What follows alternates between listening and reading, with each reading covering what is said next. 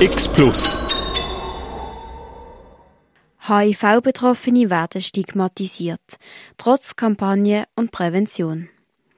Am 8. November haben wir uns auf Radio X den ganzen Tag genau dem Thema gewidmet. No HIV-Stigma. Grund dafür ist die Europäische AIDS-Konferenz, die zu dieser Zeit in Basel stattgefunden hat. Dazu hat es eine Aufklärungskampagne gegeben und einen Demomarsch durch die Stadt Basel mit anschließenden Events in der Bar Rouge und im Park der One. Wir widmen uns in dieser Stunde nochmal diesem wichtigen Thema und wiederholen Interviews mit dem Organisator der Kampagne, mit Aktivisten, Ärzten und Betroffenen. Mein Name ist Lea Hurter und ich begleite euch durch die heutige X-Plus-Sendung.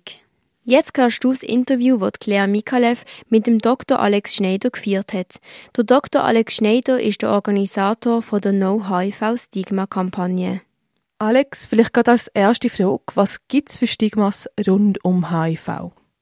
Stigma gibt es wirklich viel, auch äh, in der Schweiz. Äh, wir reden jetzt nicht über Osteuropa und Zentralasien, wo ich aufgewachsen bin.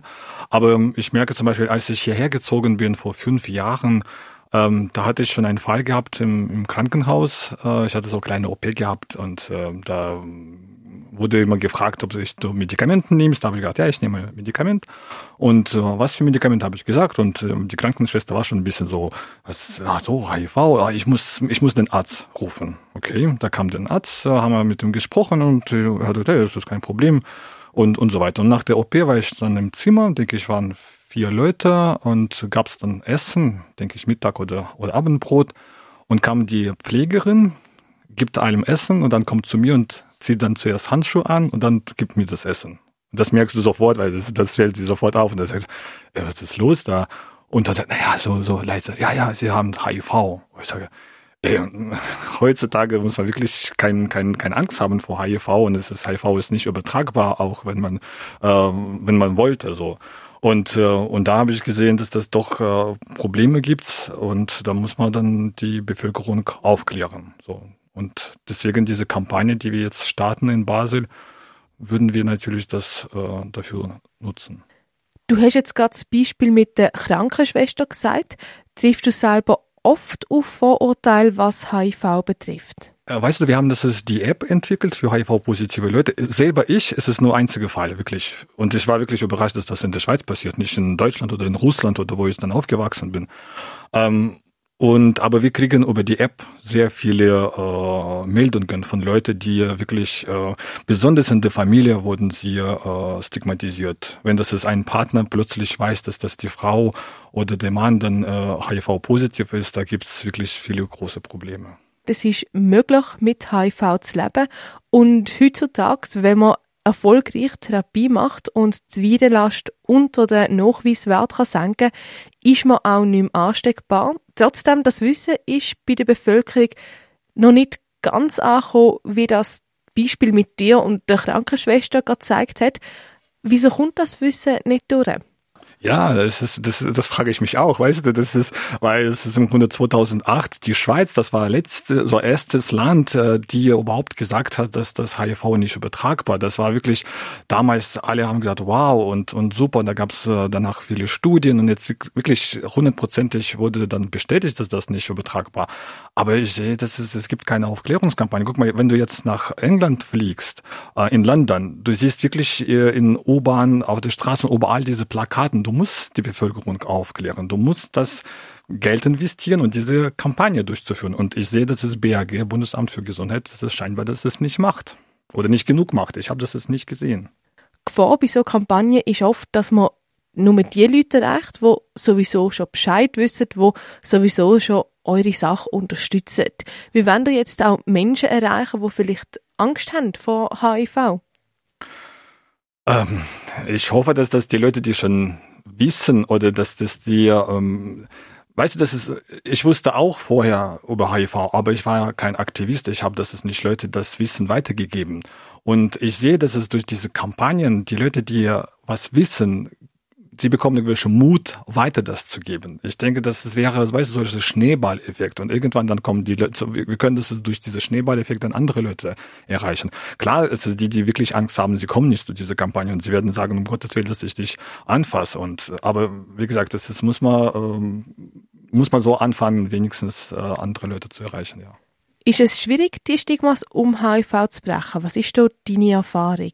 Äh, weißt du, unter ähm, Schwulen ist es schon sehr gut aufgeklärt. Das ist, das ist klar. Das ist wirklich, da merkt man, dass es äh, leichter jetzt äh, in Gespräch zu kommen als zum Beispiel vor zehn Jahren.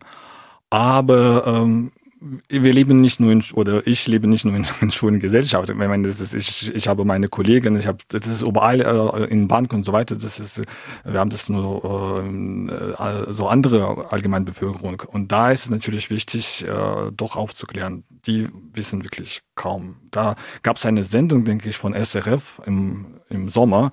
Und da haben sie einfach Leute auf der Straße gefragt. Und du hast gesehen, sie haben das, das Wissen noch von 1980.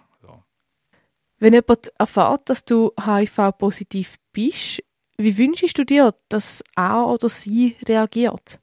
Gar nichts, ich würde sagen. Das ist einfach. Ich meine, weißt du, ich würde auch, ich meine, ist es nicht nötig, heutzutage überhaupt zu sagen, dass ich HIV-positiv. Ich sage, dass ich HIV-positiv, weil ich möchte einfach zeigen, dass es wirklich keinen Unterschied zwischen HIV-positiv und HIV-negativer Menschen gibt. Aber im Grunde, da äh, Leute wirklich sicher sind, dass sie jetzt HIV nicht übertragen können, du musst das nicht sagen. Das ist deine, deine persönliche Sache. So, deswegen ist es heutzutage wirklich, muss man das nicht sagen und muss man auch nicht reagieren. Alex, danke schön vielmals für das Gespräch. Danke. No HIV-Stigma gegen die Stigmatisierung und Diskriminierung von Menschen, die mit HIV leben. Mit verschiedenen Interviewgästen auf Radio X. Wir haben vorher den Dr. Alex Schneider gehört, Organisator der No HIV Stigma Kampagne, wo Anfangs November in Basel stattgefunden hat. Er hat über seine persönlichen Erlebnisse von Stigmatisierung erzählt und wie gut die Menschen zum Thema HIV aufgeklärt sind. Wir hören in ein nächstes Interview rein. Lebst du mit HIV? Und wie gehst du damit um? Die AIDS-Hilfe bei der Basel bietet Prävention, Beratung und Betreuung. Sie engagiert sich für das Recht und die Gleichstellung von Menschen, die mit HIV oder AIDS leben.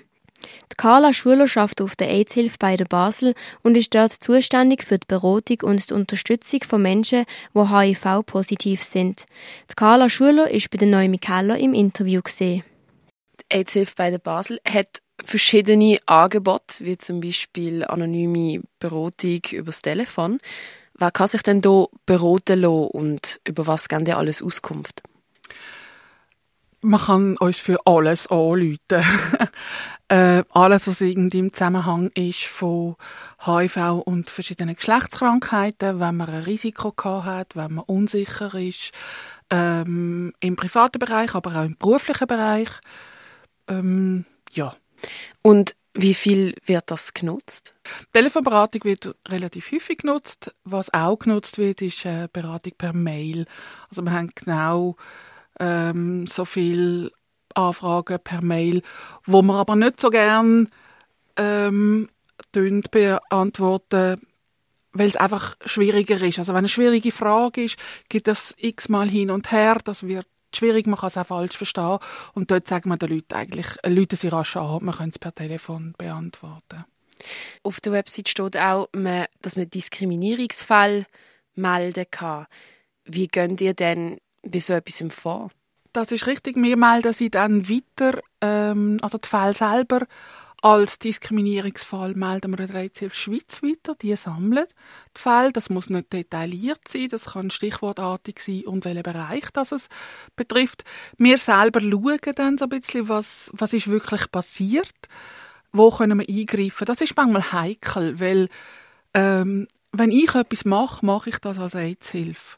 Das heißt, ähm, ich oute jemanden, wenn ich offiziell auftritt äh, in Vertretung von dieser Person. Das ist aber mal aber nicht sinnvoll. Das heißt, ich muss wie herausfinden, okay, kann ich jetzt ganz neutral etwas abklären? Also kann ich abklären, ähm, wie ist das dort tatsächlich, wenn jemand HIV-positiv ist. Dann Leute ich an, von Schulen, von der AIDS-Hilfe. Ich habe da mal ganz eine grundsätzliche Frage. So. Wenn es ähm, Sachen sind, wo wirklich Personen selber betreffen, schauen wir so ein bisschen, support ich die Person und schaue, was kann sie dort machen, wo sie äh, diskriminiert wird, oder gehe ich mit dieser Person dort an. Man kann bei der AIDS bei der Basel auch ähm, sich anonym auf HIV oder Syphilis testen lassen.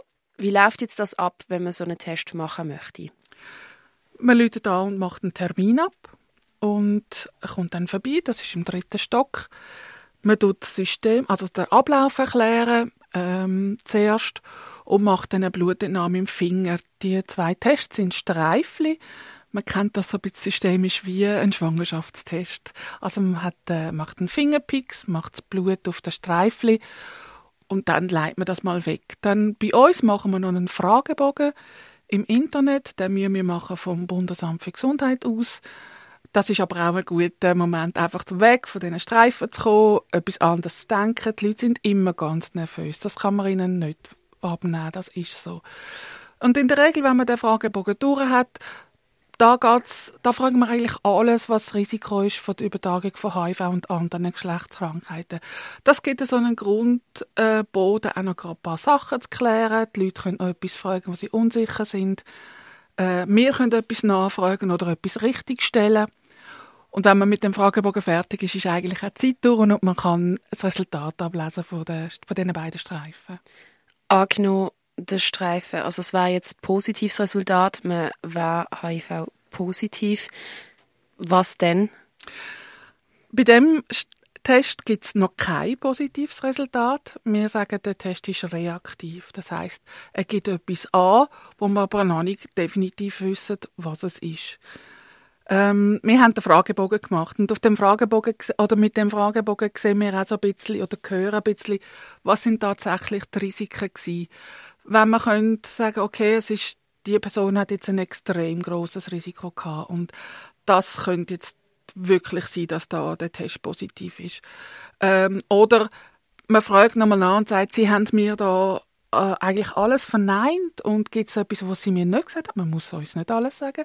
Also gibt es etwas, was sie mir nicht gesagt haben? Müssen wir da irgendetwas wissen?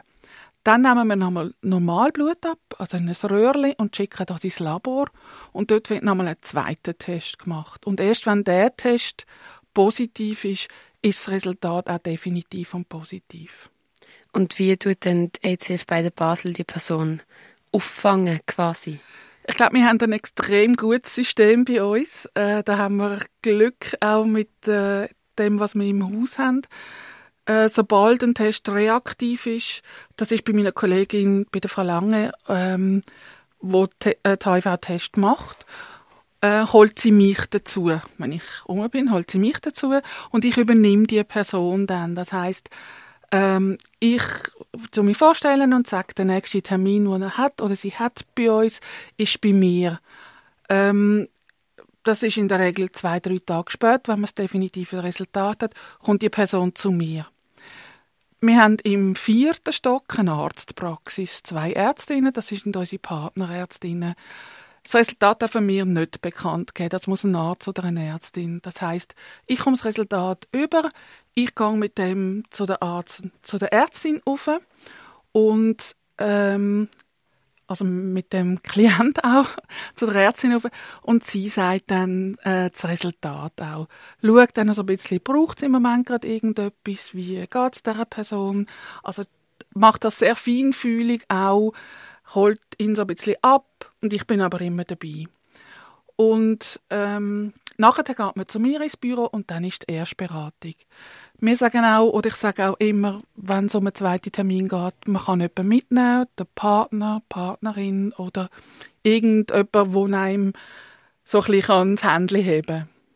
Vielen Dank, Frau Schuler. Langt wenn man sich mit einem Kondom gegen sexuell übertragbare Geschlechtskrankheiten schützt?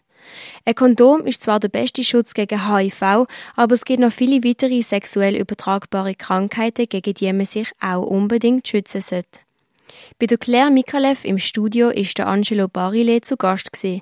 Der Angelo Barile ist Nationalrat von Zürich, Präsident von der sexuellen Gesundheit Zürich. Er ist Hausarzt und hat viele Erfahrungen gemacht mit Stigmatisierung, wo er noch in der Psychiatrie geschafft hat. Angelo Barile in Ihrem Alltag als Hausarzt. Wie präsent ist die Thematik HIV? Sie ist immer wieder präsent. Es ist nicht so etwas, wo man jeden Tag irgendwo oder immer wieder hört, aber es ist auch HIV immer wieder ein Thema. Sei äh, bei Patienten, Patientinnen, die zu mir in die Sprechstunde kommen und sich möchten informieren, wo ich sage, bin ich irgendwelche Risiken eingegangen, muss ich mich testen oder ich habe eine neue Partnerin, neuen Partner, äh, was mache ich da? Wir möchten äh, gerne jetzt mal einen Schritt weitergehen in der Beziehung, was mache ich für Abklärungen. Ist HIV und auch andere äh, sexuell übertragbare Krankheiten, die sind immer wieder ein Thema, aber ich habe natürlich auch Patienten und Patientinnen, wo, wo ähm, HIV infiziert sind oder äh, sie sind jetzt in Behandlung.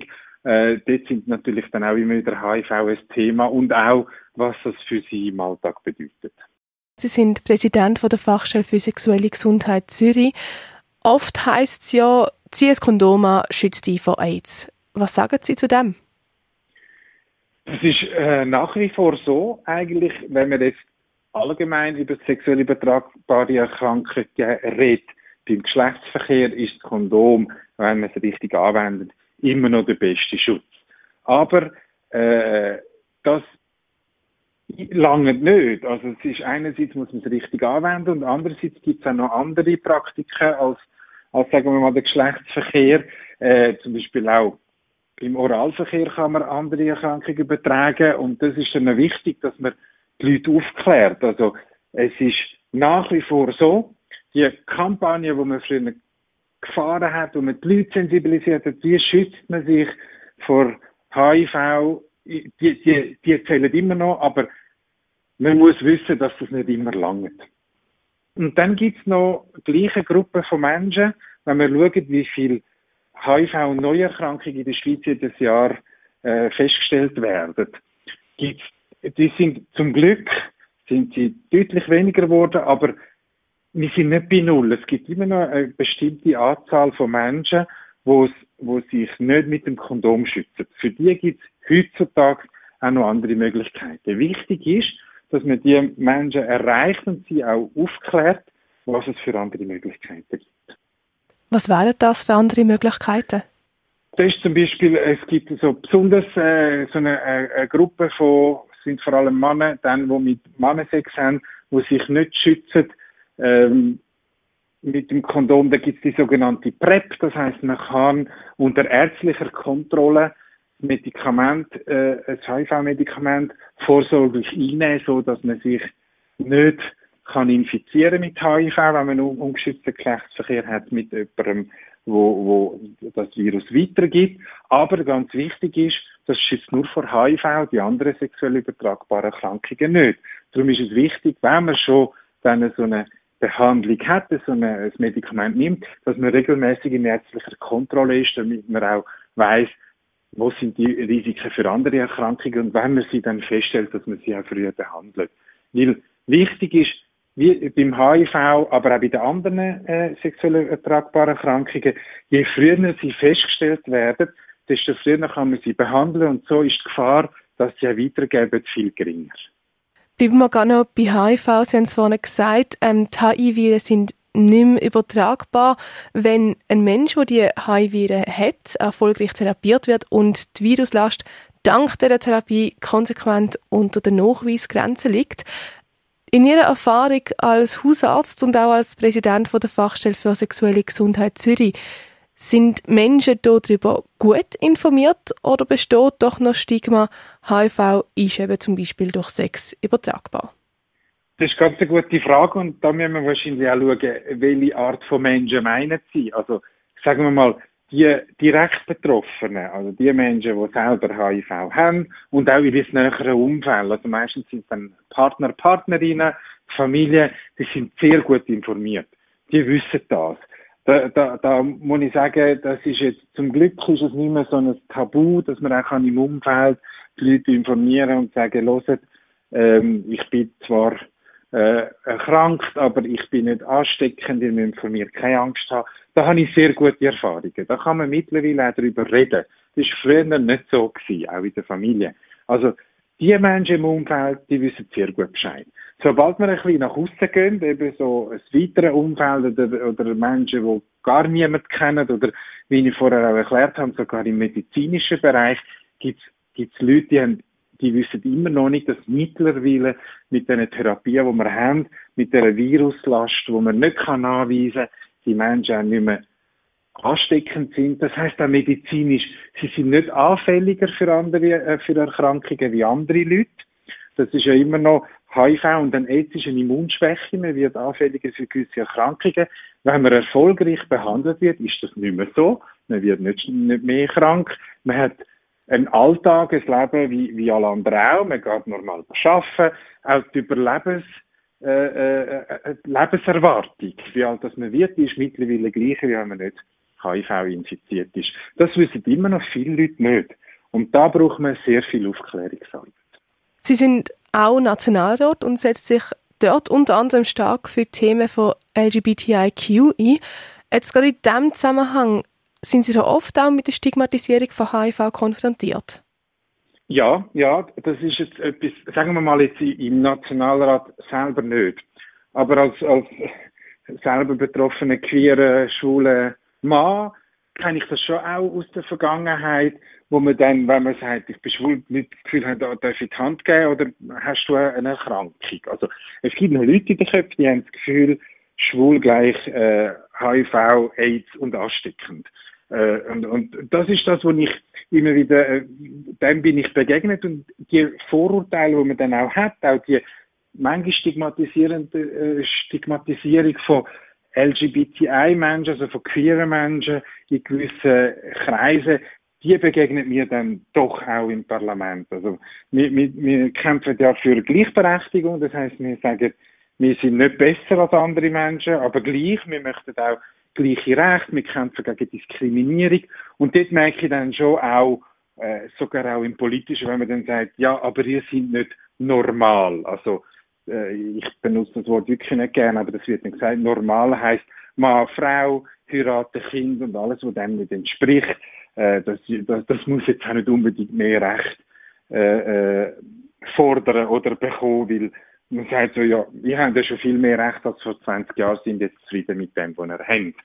Und was halt einfach auch eine Aufgabe ist, jetzt für mich als Queere im, im, im Parlament, ist, die Leute zu sensibilisieren, wie im Alltag, wie wir immer noch gewissen Vorurteilen äh, begegnet, wie wir auch diskriminiert werden, wie wir manchmal aus gewissen Sachen ausgeschlossen werden und dass das eine Realität ist, auch, auch in der Schweiz das äh, realisieren viele nicht, nicht. Und das ist auch eine Aufgabe für mich, auch in, in der Politik das einzubringen. Wir dürfen zum Beispiel immer noch nicht heiraten, sagen ja, ist das so wichtig? Ich finde, äh, wieso nicht, wenn sich zwei Menschen lieben äh, und bereit sind, einen Vertrag einzugehen, wo sie füreinander sorgen, dann soll das der Staat entweder bei allen anerkennen, egal ob Frau, Mann, gemischt oder nicht, oder dann für niemand. Aber solange wir zum Beispiel eine Ehe haben, finde ich nicht, nicht nachvollziehbar, wieso der Staat soll unterscheiden, ob es ein Mann und eine Frau oder zwei Männer oder zwei Frauen sind. Da ist zum Beispiel etwas, was ich auch im Parlament einbringe und sage, meine Liebe ist genau gleich wert, gleich stark oder wenig stark wie, wie, die, wie die von einem heterosexuellen Paar. Und viele wissen das gar nicht oder haben das Gefühl, das äh, ist einfach nur eine Wahl. Man kann ja immer noch dann äh, sich äh, umentscheiden und dann sage ich, nein, wie wenn man sich verliebt. Das, das passiert automatisch und das ist bei uns auch nicht anders. Und leider hat es im Nationalrat wirklich auch äh, Männer und Frauen, die das nicht so sehen, die eher so verurteilen oder mit irgendwelchen, äh, sagen wir mal, moralischen Wert kommen und dann äh, mich schon für das verurteilen, weil ich einen Mann liebe und das lange dann für sie schon. Dankeschön vielmals, Herr Barille. Merci auch, danke vielmals. In der heutigen Stunde widmen wir uns dem Thema No HIV Stigma. Eine Aufklärungskampagne, die sich unter anderem für die Gleichstellung von HIV-Betroffenen einsetzt. Wir haben bis jetzt das Interview mit dem Dr. Alex Schneider gehört. Er ist nicht nur Organisator der No-HIV-Stigma-Kampagne, sondern auch Betroffene. Zudem haben wir das Interview mit der Carla Schuler gehört. Sie schafft auf der AIDS-Hilfe bei der Basel und ist zuständig für die Beratung und die Unterstützung von Menschen, die HIV-positiv sind. Auch das Interview mit dem Angelo Barile haben wir gehört. Er ist Nationalrat von Zürich, Präsident von der Sexuellen Gesundheit Zürich und Hausarzt. Der Angelo Barile hat durch seine Arbeit viele Erfahrungen gemacht mit Menschen, die stigmatisiert werden. No HIV-Stigma gegen die Stigmatisierung und Diskriminierung von Menschen, die mit HIV leben. Mit verschiedenen Interviewgästen auf Radio X. Vor 25 Jahren ist unsere Medizin noch nicht so weit wie heute. Es hat noch nicht genug gute Therapien gegen den HIV-Virus gegeben und man hat noch nicht gewusst, wie man mit dem umgehen kann. Seit 25 Jahren mit dem HIV-Virus leben und Kinder haben. Die Michelle Claudia Meyer ist bei uns zu Gast gewesen. Zusammen mit der Claire Mikalev hat die Aktivistin von Basel über ihr Leben mit HIV geredet. Das Interview hörst du jetzt. Michelle Meyer, du lebst seit 25 Jahren mit dem HIV-Virus und du setzt dich auch stark gegen die Diskriminierung von Infizierten ein. Ist dir schon oft passiert, dass du diskriminiert worden bist? Das ist immer, immer eine Frage ähm, vom Blickwinkel. Ich finde oft genug, sagen wir es so. Ähm, oft genug gehen Menschen davon aus, ähm, dass ich garantiert entweder ähm, ein verwerfliches Sexualleben hinter mir mindestens habe und wahrscheinlich jetzt gar, gar keins mehr. und ähm, oder dass ich ähm, Drogengebrauchende gesehen bin oder immer noch bin. Und das hat, das hat auch diskriminierende Auswirkungen, wenn ich zum Beispiel von der IV aus in eine, in eine Integrationsmaßnahme geschickt wird und es dann heisst, aber sie dürfen dann keine illegalen Substanzen konsumieren und ich finde, äh, äh, haben Sie meine Akte gelesen? Habe ich noch nie. Und dann ist einfach klar, ah, der, derjenige hat nur bis zu HIV gelesen und dann ist alles klar gewesen. Zum Beispiel. Oder, als ich meine beiden Mädchen geboren habe, bin ich noch nicht geheiratet gewesen und beides Mal hat, ähm, haben sie von der vom Kinderspital her mir dann wollen, der Sozialarbeiter ans Bett schicken, zum schauen, ob ich eine gute Mutter bin, weil HIV positiv und gleich wahrscheinlich keine gute Mutter, oder? Also wir quasi eine Kontrollfunktion drüber legen. Gibt viele solche Sachen, oder? Und dann ist halt so im, im Alltäglichen, würde ich sagen, dann, wenn ich mich ähm, muss outen, was noch selten vorkommt, nach 25 Jahren geoutet sein, aber es gibt's halt trotzdem, ähm, gibt es doch immer wieder so die Frage, ja, wie hast du denn angesteckt? Und die hat immer so eine, ein eindeutiges Welle einordnen. Oder, also ich habe jetzt gesagt immer, das stimmt noch nicht. Es gibt auch Menschen, die es wirklich einfach, einfach fragen.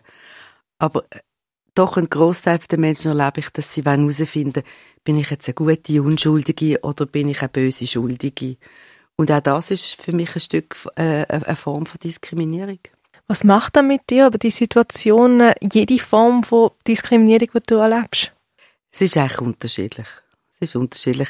Ähm, mir macht es dann verrückt, wenn ich merke, dass ich dann in die Falle hineinlaufe, dass ich mich fange an abgrenzen gegen andere Menschen aus meiner Community. Oder? Also wenn ich dann quasi sage, hey, Moment mal, ich bin dann im Fall weder ein Ex noch ein immer noch Junkie, dann merke ich, aha, jetzt tue ich mich selber auch noch drüber stellen und das macht mich dann wahnsinnig verrückt. Aber ich habe, ich habe einfach angefangen, das aussprechen und sagen, jetzt habe ich da einen Konflikt ich grenze mich ab gegenüber von Menschen, die ich eigentlich gar nicht möchte. Nur weil du mir gegenüber ein Vorurteil gehabt hast. Du hast dich vor 25 Jahren angesteckt mit dem HIV-Virus. Dazu war die Medizin noch viel, viel weniger weit als heute. Die Aufklärung ist auch noch sehr noch anders als wenn man es heute vergleicht. Was hat er mit dir dazu mal gemacht, wo du das erfahren hast? Also das ist damals ist das eigentlich noch das Todesurteil gewesen. Es hat ähm, es hat zwei, drei Medikamente auf dem Markt gehabt, die aber wahnsinnig hochdosiert sind und Menschen sind, viele sind trotz diesen Medikamenten gestorben. Und ähm, ja, ich habe einfach zwei, ich habe quasi wie zweimal ein Verfallsdatum gekriegt, irgendwo zwischen fünf und dann noch ein bisschen erweitert noch auf zwölf Jahre raus, oder? Und ja, also es hat, es hat mir eigentlich die Zukunft weggenommen. Also ich habe von einem Moment auf den anderen wie nur noch ähm, eine Vergangenheit gehabt und eine Gegenwart. Und die Gegenwart ist natürlich immer so ein bisschen in Zukunft dehnbar gewesen, aber wie weit, habe ich nicht gewusst. So. Und, ähm, ja, das, das, äh, das hat schon einen Moment gebraucht, mit dem irgendwie anfangen zu leben. Genau gleich, wie es dann nachher wieder einen Moment gebraucht hat, zum begreifen, aha, nein, Moment, jetzt geht die Perspektive wieder auf. Wahrscheinlich habe ich sogar eine Zukunft. Das habe ich auch nicht ganz so einfach gefunden, dann wieder. Ja, genau, du hast eine Therapie angefangen, also 1996 sind Medikamente gekommen und du hast in die Therapie angefangen. Jetzt, äh, wie geht so eine Therapie? Was passiert da mit, mit deinem Körper, dass man doch sagen, hey, man ist am Schluss geheilt, mache jetzt in Anführungs- und Schlusszeichen, aber doch, man ist eigentlich, man kann nicht mehr andere Leute infizieren und man stirbt nicht mehr an der Krankheit. Also das ist nicht damals anders gesehen als heute. Ich habe damals viel mehr Tabletten nehmen und, und viel mehr, also viel höher dosierte Wirkstoffe. Und die Nebenwirkungen sind auch dementsprechend gesehen. Also mir ist es einfach das erste Mal eben acht Wochen viel schlechter gegangen als ohne Medikamente. Also ich bin eigentlich auf den Knien rumgekrochen, mehr, also bildlich gesprochen. Heute ist das ganz anders. Heute ist bei der meisten Therapie ist es wirklich nur eine Tablette pro Tag, wobei trotzdem klar ist, ähm, ich glaube nicht, dass es irgendeine Behandlung oder eine Therapie gibt ohne Nebenwirkungen. Die Frage ist einfach, kannst du mit diesen Nebenwirkungen leben? Kannst du mit, kannst du die handeln? Kannst du sagen, okay, die nehme ich in Kauf? Ähm, und da sind wir heute wirklich, also, es, ist eine riesen Erfolgsgeschichte, medizinisch, oder? Wir sind so weit, dass mit den meisten Nebenwirkungen kannst du leben. Ähm, es äh, ist heute so, dass man es fertig kriegt, wenn Therapie erfolgreich ist, also wenn du die richtige für die für deinen Organismus gefunden hast oder dass mit mit dem Arzt zusammen herausgefunden hast, welche die beste ist, dass die dann noch ähm, die Vermehrung vom Virus so weit unterdrückt, dass er sich eben nicht mehr vermehrt, sondern dass der Virus sich nur noch zurückzieht in die Organe und in die Lymphbahnen und dann ist er nicht mehr messbar im Blut. Das heißt, er ist in einer so einer geringen Konzentration vorhanden, dass, dass eben die, die, die feinen Tests das nicht mehr messen können. Und es lenkt auch nicht mehr, um den zu transportieren und jemanden damit anzustecken.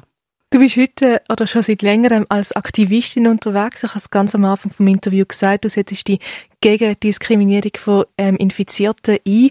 Wieso hast du angefangen, wirklich auch aktivistisch unterwegs zu sein und die eben dafür einzusetzen? Weißt du, der Punkt gewesen? Ich glaube, ganz am Anfang ist es schlicht und einfach gewesen, zum selber damit lernen umzugehen. Habe ich quasi allen und jedem und jeder das müssen auf die Nase binden. Also ich habe selber müssen darüber reden, ich habe es bearbeiten, ich habe es nicht können allein bearbeiten und habe relativ schnell gemerkt, dass ich ein Vorurteil kann neckeln also, dass ich die kann aufweichen bis zu wirklich ähm, auch konfrontieren mit, hey, was haben die für Vorurteile? Und ähm, ja, für mich, also ich bin immer jemand gewesen, der sich gerne beteiligt hat an dieser Gesellschaft. Und, und ich denke, im HIV und AIDS ist ein kollektives Thema. Sterben ist ein kollektives Thema. Und ich glaube aber, dass solche Themen sind nur fassbar, wenn wir sie abbrechen können über das Individuum. Und da denke ich, ja, wieso nicht? Also, das ist so wie eine äh, Frage von, ey, da bist du ja daheim. Also, ist auch ein Stück Verantwortung, ist vielleicht ein, ein grossgriffes Wort, aber es geht um so etwas von, mal, das ist das, was ich kann dann auch beitragen. Also, ihr helft mir damit zu leben und ich, und ich helfe euch, das zu verstehen oder auch damit zu leben, wie auch immer, oder? Also, ich glaube, das ist der Anfang gewesen. Es gibt ja recht viele Kampagnen, so ähm, Safer Sex, Love Life und so weiter. Du jetzt als Betroffene vom HIV-Virus, wie stehst du zu diesen Kampagnen, wenn du die siehst?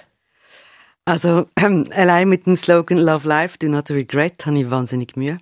Also weil erstens, ähm, ich liebe das Leben genauso und ich bereue es übrigens nicht ähm, dass ich gelebt habe und ich bereue auch nicht HIV-positiv zu sein. Also das, ich glaube, das ist so wie drinnen, jeder muss bereuen und sich schämen, dass er, wenn er, wenn er positiv geworden ist. Das finde ich die falsche Haltung. Eindeutig. Ähm, ich kann auch, ja, ich, ich finde, die Kampagnen sind natürlich gemacht für Menschen, ähm, die noch am Risiko sind, beziehungsweise sind vor allem gemacht für Menschen, die sich immer mal wieder können, ein HIV-negatives Testergebnis abholen aber, aber für uns Menschen mit HIV sind sie leider immer noch oft mindestens im Ansatz diskriminierend. Sicher nicht extra. Aber ich sage immer, Solidaritätsarbeit hat immer auch einen, einen primär präventiven Effekt, hat immer einen Effekt aufs Schutzverhalten, aufs Nachdenken, auf, über Risiken und, und, und Wünsche und, und, und Aushandeln miteinander. Aber Prävention und Schutzstrategien, die propagiert werden, können einfach auch diskriminierend sein uns gegenüber. Und ich glaube, das ist etwas, wo, wo ähm, es immer wieder auch schwierig gemacht hat, die ganzen Jahre. Und sicher auch ein Grund ist, wieso man zum Beispiel über die Infektiosität eben so wenig weiß. Dankeschön vielmals. No HIV-Stigma gegen die Stigmatisierung und Diskriminierung von Menschen, die mit HIV leben. Mit verschiedenen Interviewgästen auf Radio X. Man kann nie genug Tests gegen HIV machen, wenn man öfters den Partner wechselt. Und es ist nie zu spät, eine Therapie gegen HIV zu starten. Der Virus ist gut behandelbar, trotzdem muss man sich immer gut schützen. Bei uns im Studio hat Naomi Keller Manuel Badke empfangen. Er ist Chefarzt von der Klinik Infektiologie und Spitalhygiene im Basler Universitätsspital. Im Zusammenhang mit dem Europäischen HIV- und AIDS-Kongress ist er CEO-Vorsitzende von der Konferenz. Genau, Sie sind Co-Chair von der 17. Europäischen AIDS-Konferenz, wo die Kampagne auch No HIV-Stigma gelauncht hat. Anfangs 80er Jahre ist HIV-Infektion so gut wie ein Todesurteil gesehen. Dem ist aber heute nicht mehr so. Das ist richtig. Seit den 1995, 96 Jahren haben wir sehr potente Therapien. Die sind sukzessive verbessert worden. Und jetzt haben wir Therapien, wo eigentlich kein Unterschied mehr ist zur Lebenserwartung. Die Therapien sind also hervorragend, wenn man sie jeden Tag nimmt. Wie sieht denn so eine Therapie aus? Bei den meisten Leuten ist das eine Pille pro Tag, auch gut verträglich. Am Anfang muss man schauen, ob jemand die Therapie gut verträgt. Bei ungefähr 1 bis 5 Prozent kommt es am Anfang zu Nebenwirkungen, wo man aber eigentlich fast immer eine gute Therapie findet. Also es ist eine Pille pro Tag, manchmal zwei, manchmal drei. Das kommt ein bisschen darauf an, wie die Verträglichkeit ist und ob Resistenzen vorhanden sind aufs Virus. Kann jeder, der sich mit HIV infiziert, auch therapieren lassen, oder ist es irgendwann zu spät dafür? Es ist nie zu spät dafür, aber leider ist es so, wenn jemand schon AIDS hat, also die Krankheit, die ausgebrochen ist wegen HIV, dann ist die Prognose, also die Aussicht, ein bisschen schlechter. Wenn es ganz, ganz spät ist, also sehr schwere Krankheiten, die ja früher immer zum Tod geführt haben, auftreten, dann ist die Sterblichkeit doch 10% ungefähr, aber äh, glücklicherweise sind es weniger Leute, die Sport kommen in der Schweiz, aber in Europa und weltweit sterben immer noch ungefähr 700.000 bis 1 Million Leute an AIDS. Aber wenn man erfolgreich in Behandlung ist, dann kann man leben wie jeder andere Mensch auch und ist auch nicht mehr ansteckend. Der letzte Punkt, der greife ich gerade vor, das ist ja so, die Therapien sind so gut, dass sie die Virusvermehrung vollkommen bremsen.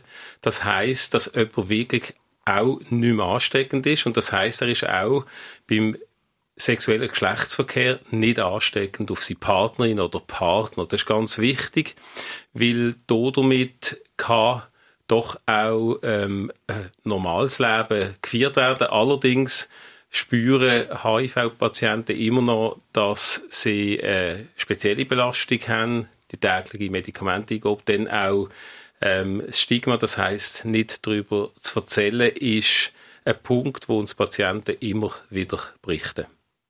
Wie viele Neuansteckungen oder HIV-Infizierte allgemein gibt es in der Schweiz?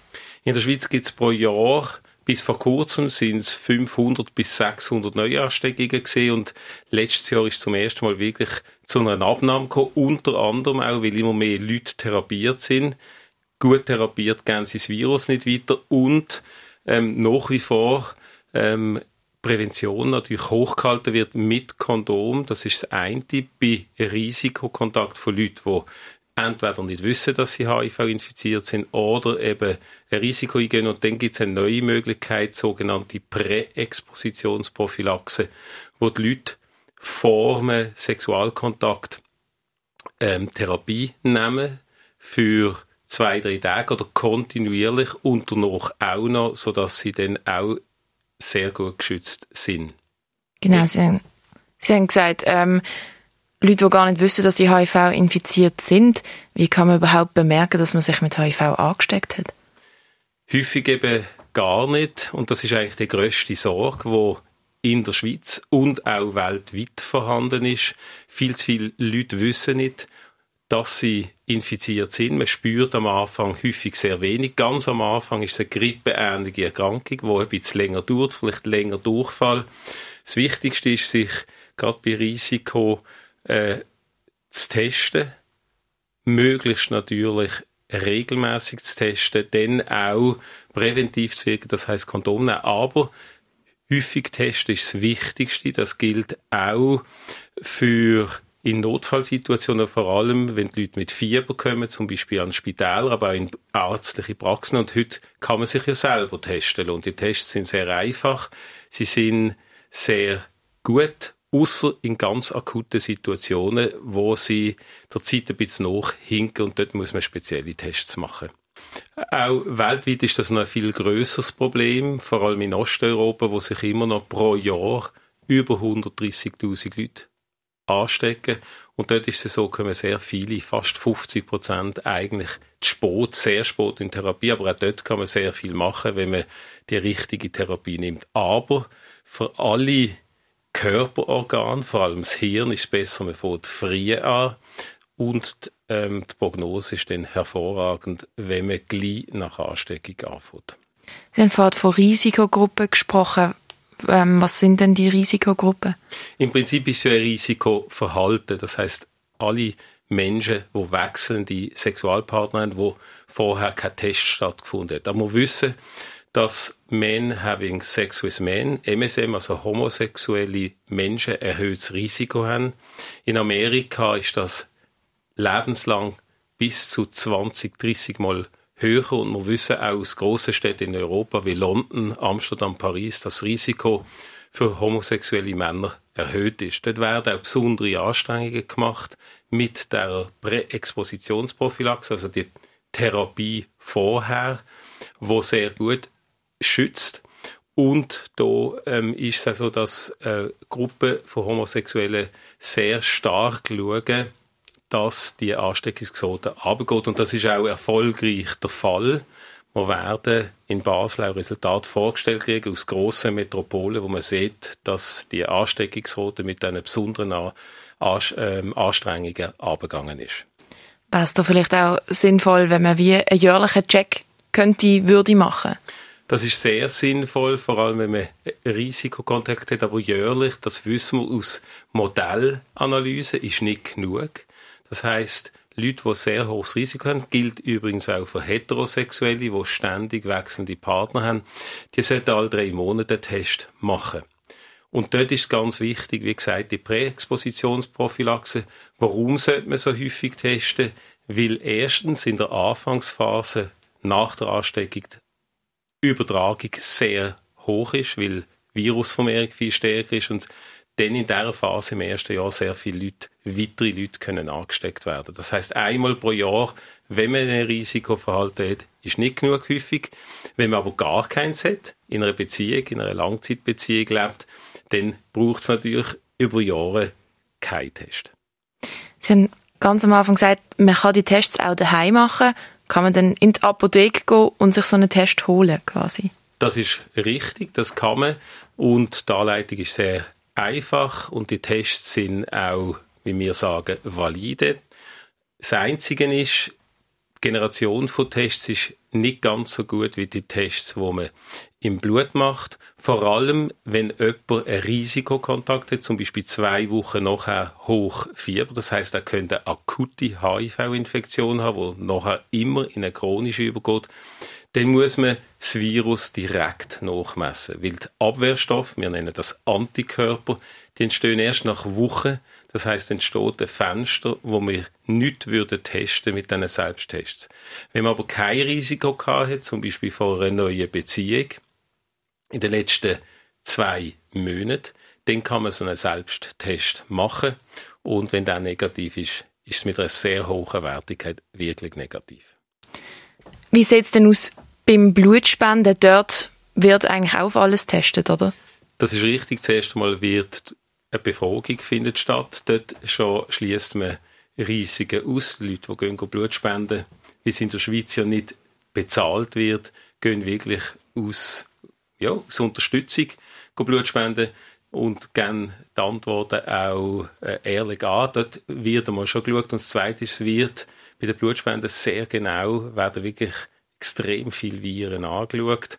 Natürlich HIV, Hepatitis B, C und so weiter. Und zwar werden dort auch direkte Virusnachweise gemacht. Also das Problem, dass man etwas nicht entdeckt, obwohl es da ist, weil die Abwehrstoffe später kommen, ist bei den Blutspenden nicht da. De facto, also in Wirklichkeit, hat man eigentlich in den letzten ja, 30 Jahren noch keine Übertragung gehabt durch eine Blutspende in der Schweiz. Man kann es dann theoretisch ausrechnen, wie hoch es trotzdem noch wäre.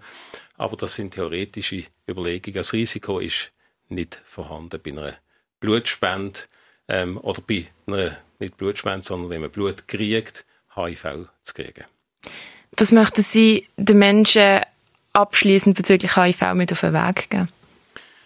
Das eine, dass man sich heute sehr, sehr gut schützen kann. Früher schon mit Kondom, auch gegen andere sexuell übertragene Krankheiten, die sehr stark angestiegen sind, wie Syphilis oder Gonorrhoe, Chlamydien. Das ist ganz wichtig, dass junge Menschen das wissen, dass man sich schützen sollte, dass man sich auch getraut, auch bei kurzzeitigen Partnerschaften oder Verhältnissen sagen, ich habe, ich habe keinen ungeschützten Verkehr, wenn nicht ein Test da ist, dass man sich häufiger testet, wenn man Risiko einnimmt, dass man auch die speziellen Möglichkeiten heute anschaut, wie die Präexpositionsprophylaxe und dann natürlich eben, dass man einen offenen Umgang hat mit einer Krankheit, die sehr gut behandelbar ist und wo die Leute ein ganz wertvolles Leben leben und leben können, sodass kein Stigma mehr da ist. Vielen Dank. Dankeschön auch. No HIV-Stigma. Gegen die Stigmatisierung und Diskriminierung von Menschen, die mit HIV leben. Mit verschiedenen Interviewgästen auf Radio X.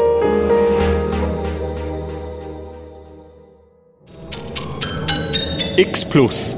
Am Donnerstag um 6 und am Samstag am 1. Nur hier auf Radio X.